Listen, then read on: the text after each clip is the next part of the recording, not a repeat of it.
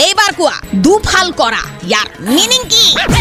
Ma'am এইটো তেতিয়া হয় যেতিয়া আপোনাৰ ঘৰলৈ আলহীৰ লগত আলহীৰ কেঁচুৱাটোও আহে আৰু তাৰপিছত মোবাইলটো লাগে মোক মোবাইলটো লাগে বুলি কয় বাচ্ছাটোৱে মেম তেতিয়া চুলি ছিঙিব মন যায় নিজৰ কিন্তু উপায় নাথাকি হাঁহি হাঁহি ফোনটো দিব লাগে কাৰণ জানো তেতিয়া মুহূৰ্ততে ফোনটো দুফাল হ'ব। আৱাৰ স্কুল ষ্টুডেণ্টছ আৰ চব ৰাইট জতুৱা থাচ আমাৰ ভুল হওক বা শুদ্ধ হওক আমাৰ স্কুলৰ নাম কিন্তু নাম্বাৰ ওৱান হ'বই লাগিব হা?